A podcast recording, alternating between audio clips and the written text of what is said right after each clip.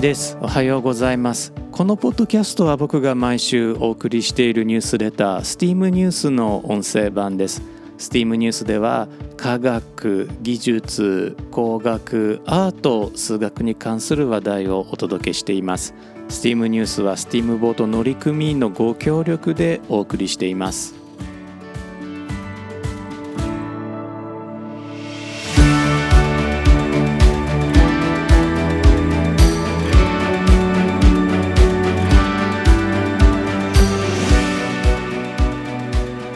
改めまして1です。このエピソードは2022年6月2日に収録しています。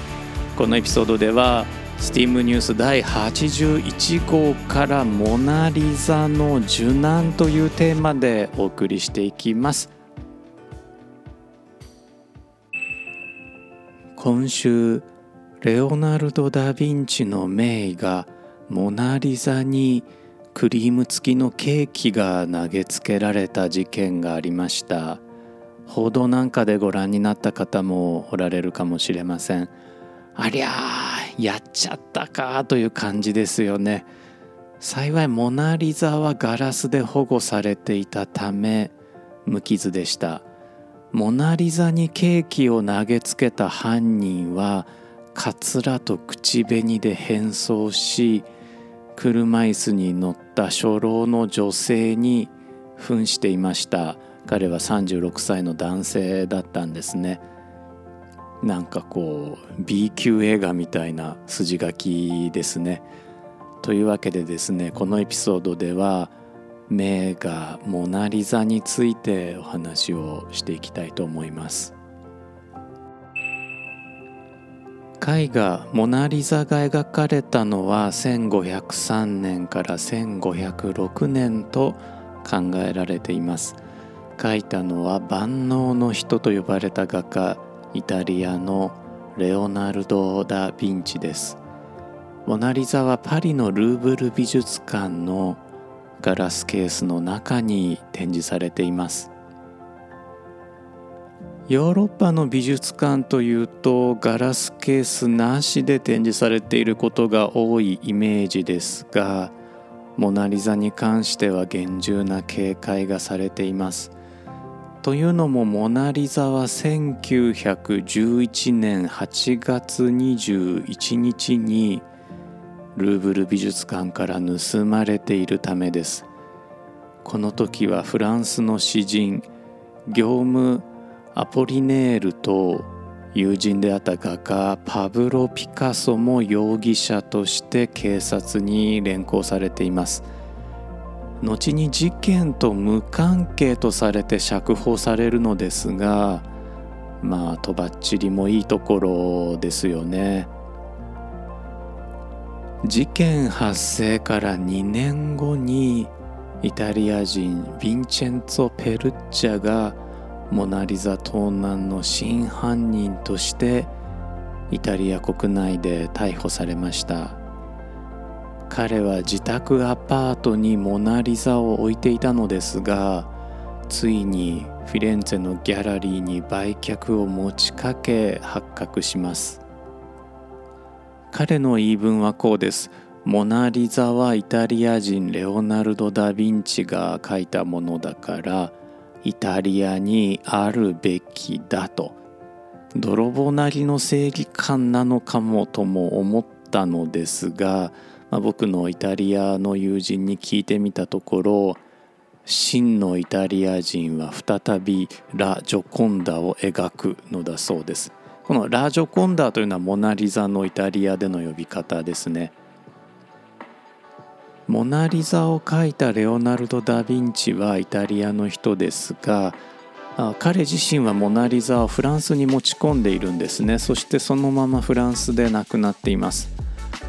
モナ・リザはレオナルドの弟子サライが相続するのですがこれをフランス王のフランソワ一世が買い取っているためモナ・リザの合法的な持ち主はフランスということになります。イタリア政府は突然帰国したモナ・リザをルーブル美術館へ返却しなければなかったのですが返却前にしっかりイタリア中を巡回させて展示をしています。またペルッジャを逮捕はしたんですが6ヶ月で釈放してるんですね。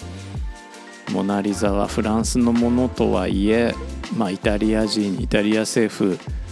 泥棒ペルッジャに多少は同情していたんじゃないでしょうか。実はこの盗難によってモナ・リザは一気に有名になりました。第二次世界大戦中は戦火を避けるためにフランス国内を転々とさせられるんですがある時モナ・リザに恋をしたと主張する男によってモナ・リザはカミソリの刃で切り取られ盗まれそうになったことがあります。それ以降ガラスケースに収められることになりました。1956年にはガラスケースに石が投げつけられ割れたガラスによって顔料がわずかに剥がれるという事件も起きています。モナ・リザは日本にも来ています。東京国立博物館に貸し出された1974年モナ・リザを収めた防弾ガラスケースに足の不自由な女性が赤いスプレーを吹きかけています。これ博物館の対応が悪かったため、えー、という理由なんだそうですがスプレーあらかじめ用意していたんでしょうね。2009年にはロシア人女性がルーブル美術館のミュージアムショップで購入したティーカップをモナ・リザの防弾ガラスケースに投げつけています。この女性はフランス市民権を認められなかったからと主張しています。まあモナ・リザも大変な目に遭ってきてますね。この2回のケースあの赤スプレー日本でかけられた赤スプレーとそれからまフランスでティーカップを投げつけられたあ事件。ではモナ・リザは無傷だったようです。そして2022年5月29日今度はクリームケーキが投げつけられました。こちらもね、えー、無傷だったんですけれどもまあこう考えてみるとクリームケーキは一番可愛らしい被害だったかもしれませんね。モナ・リザのモデルとなった女性が特定されたのは2005年でした書かれてからおよそ500年が経過していたんですねモナ・リザのモナは私の貴婦人を意味するイタリア語のマドンナの省略形モナなわけです。つまりモナ・リザは私の貴婦人リザという意味なんですね。この貴婦人リザさんは誰かという疑問は誰しもが持つところです。結論を言うとフィレンツェ出身のイタリア人リザ・デル・ジョコンドという女性です。2005年にモナ・リザがリザ・デル・ジョコンドであるという決定的な証拠が見つかりました。ドイツのハイデルベルク大学が1477年に出版されたキケロ全集の余白に1503年10月という書き込みを見つけたんですね。この書き込みはフィレンツェの役人アゴスティーノ・ベスプッチのもので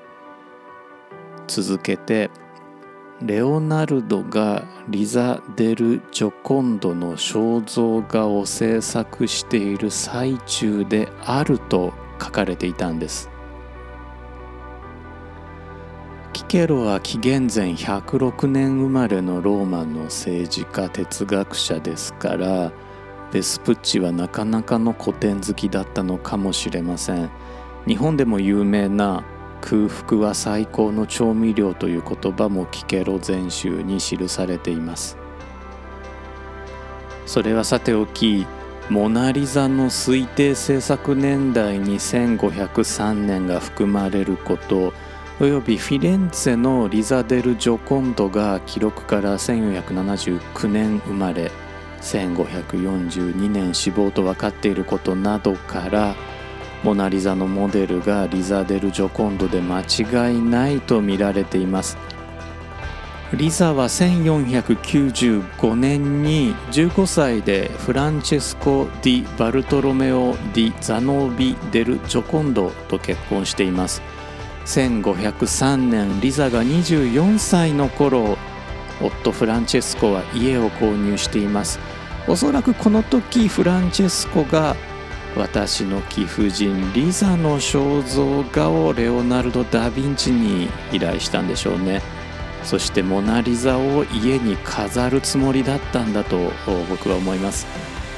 ただレオナルドはモナ・リザ制作中にフィレンツェ共和国政府から急ぎのそして高額な仕事の依頼を受けモナ・リザを後回しにしてしまいます。また何事にも完璧な仕事を求めたレオナルドはモナ・リザに何度も手を入れ旅をする時には持ち歩いたほどでしたからなかなか完成させられなかったんでしょう。結局レオナルドはフランチェスコから代金を受け取らずモナ・リザも納品しませんでした。スティーブ・ジョブズは本物の芸術家は出荷すると発言しましたが世界一有名な芸術作品モナ・リザは実は出荷されなかったんですね。レオナルド・ダ・ヴィンチは生涯モナ・リザと共に旅をし最後の旅となったフランスでモナ・リザと共に隠ししています。レオナルドの死後1518年にフランソワ一世が買い上げたモナ・リザはフランス王室の所有物として宮殿に保管されていました。1789年から始まるフランス革命でモナ・リザは国民のものとしてルーブル美術館へ移されるのですが革命の狭間でナポレオン・ボナパルトナポレオン一世ですね。彼が皇帝になった時にはチュイルリー宮殿の彼の寝室にモナ・リザが飾られました。そういえばモナ・リザ泥棒のヴィンチェンツォ・ペルッチャもモナ・リザと一緒に寝た男と言えるかもしれません。実は僕も一晩だけなんですけれどもパブロ・ピカソの大作の前で寝たことがあるんですね。とても贅沢な一夜でした。モナ・リザにクリーム付きのケーキを投げつけた男は美術館のスタッフに連行される際に芸術家は地球のことを考えろと叫んだそうです。まさかレオナルドに言ったわけではないでしょうからこれは芸術家全体に向けて発せられた言葉だったんでしょうね。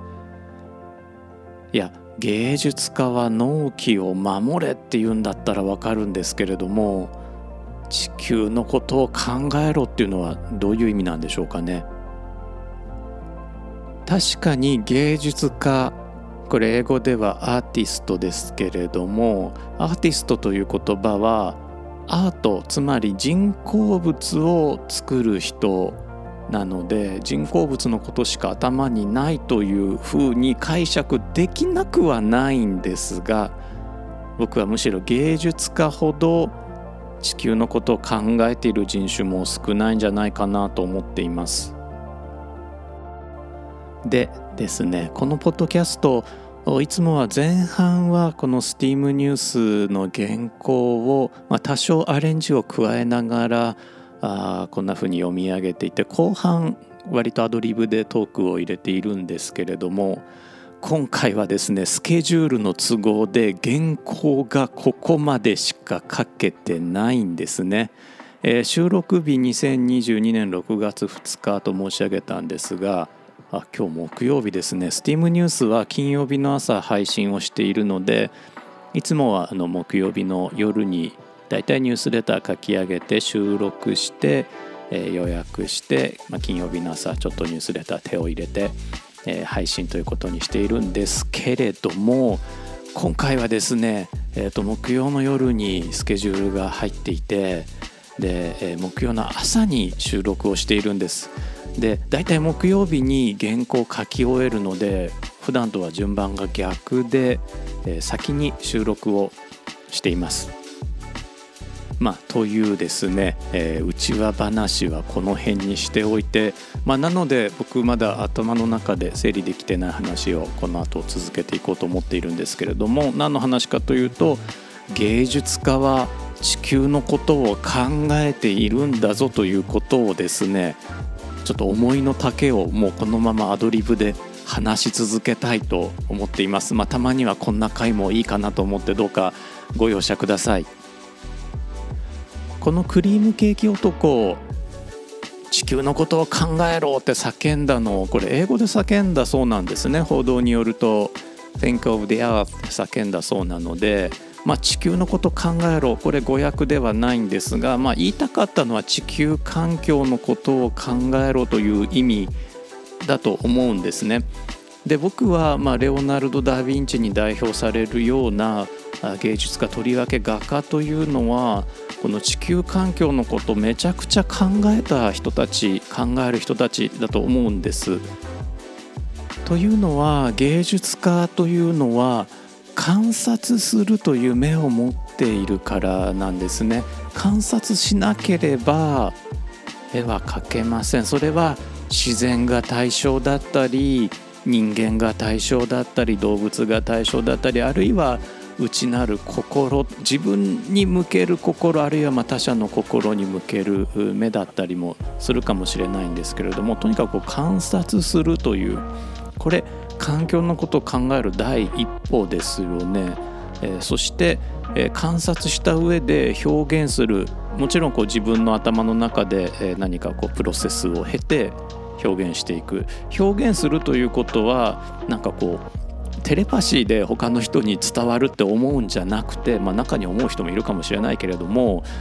その絵にしていくわけですよね。形にしていくわけですよね。その時には絵の具を使うあるいはま別の材料を使う地球の素材を使うわけですよね。例えばまレオナルド・ダ・ヴィンチは遠くのものがなぜ青く見えるんだろうということから空気に色があるんじゃないかということを考えたりとか青を表現するための顔料を調合してみたりとか、まあ、いろんなことを考えていってこれもちろん彼が生きた時代16世紀ですから産業革命以前ですから現在の環境問題とは全く異なる文脈ではあるんですが地球のことをちゃんと考えているし彼はそれを残したいと思ったわけですよ。でここから僕が一番言いたいことを言いますアーティストは地球環境を守ることができるしアーティストにしかできない仕事があると思うんですねおそらくインパクトの最も大きい環境汚染っていうと放射性廃棄物なんじゃないかなと思います。日本もたくさん出しています。これ、まあ、何がインパクトが大きいかというとその持続実感ですね、まあ、何をもって汚染というかという議論はあるかもしれないんですが、まあ、生態系に対する影響、ま、暴露された時に生態系に対する影響が大きいという意味では放射性廃棄物これ下手したら10万年ぐらいですね影響を与え続けるんですね。ちゃんと隔離しておかないと。でも10万年間隔離することってできますか？10万年間立ち入り禁止って言い続けることできますか？だって我々でも200年前の文章江戸時代の文章って読めないですよね。夏目漱石以前の文章ってまあほぼ読めないと思うんですね。もちろん研究者であればもう時代を遡って読んでいくことはできるんですが、まあ、それでも文字が残されてる時代までじゃないですかまあ、エジプトであるとかメソポタミアであるとか遡っても5,000年6,000年ぐらい、までですよね10万年前っていうのはもちろん文字は残っていないし我々はそこで何を語られていたのかということを読み解くこともできないわけですよね。ヒントになるのはま、文字を持つことが遅かった民族でも神話の形であったりとか伝説の形であったりとかあま、文字に登場する前から語り継がれていたものっていうのがあるわけですよね。それはまああ口伝で人の記憶とそれから言葉によるコミュニケーションで世代を超えて残されていったということなんですけれどもどんな話が残ったかというと当然それは美しい話なんですよね。その一過性の話じゃなくて強く心に残るものが残っていったわけですね。もう一つストーリーがあります。惑星探査機パイオニア10号が宇宙人へ向けてメッセージを送っているんですね。これ詳しくはスティームニュースメールでお送りしているニュースレターの方に書かせていただいているんですけれどもこの宇宙人へのお手紙もちろん英語で書くわけにもいかないですし日本語で書くわけにもいきません。宇宙人だから地球語がわからないんですね。まあいやわかるかもしれないけどまあわからない。前提で、えー、お手紙を書いたわけですね。その時に使われたのが絵なんですね。この絵を発想したのはアメリカの宇宙物理学者カール・セーガン博士なんですけれども実際に絵を描かれたのはセーガン博士の最初の奥さんでアーティストの方です。このメッセージが宇宙人に届くのは何十万年先なのか何百万年先なのかは分かりませんしどんな文明が読むのかも分かりません。そんな中で太陽の位置であるとかそこに住んでいる人間の様子であるとかを伝えるために工夫を凝らした手紙なんですね。これおそらくはま時期から見ても東京オリンピック1回目の東京オリンピックの後に発送されているのでおそらくはその東京オリンピックで使われたピクトグラムというね、えー、絵文字絵言葉をヒントにしたと思うんですね。最初の東京オリンピックでそのスポーツ競技の種目を表すのに英語で書かないと欧米圏の人はわからないけれども英語で書いちゃうと日本人にはわからない。かといって日本語で書く、まあ、るいは漢字で書くと、まあ、日本人東アジア人には読めても欧米圏ではもう文字の形すらわからない。これ何て読むかもわからない。そこで発明されたのがピクトグラムですね、まあ、今ではこうアイコンあのパソコンのねパソコンとかスマホとかに出てくるアイコンなんかにも生かされていますけれどもその走りだと言われていますピクトグラム。こういったことで文化を超えて時代を超えてメッセージを伝えるということこれ環境を守るということともつながるしすごく大事な道具になると思うんですね。そこには普遍性と美しさというものが絶対に必要になってくるわけです、まあ、宇宙人がねその美しさを共有してくれるかどうかは分かりませんけれども例えば10万年後の人類ひょっとしたら今と美しさを共有してくれるかもしれない。それを想像できるのは想像っていうのはイマジネーションとクリエーションの両方ですけれども両方できるのは僕はアーティストの仕事だと思うんです。だからアーティストは地球のことを考える仕事だと僕は思っています。あら時間になっちゃいました。今回も聞いてくださってありがとうございました。また次のエピソードでお会いしましょう。1でした。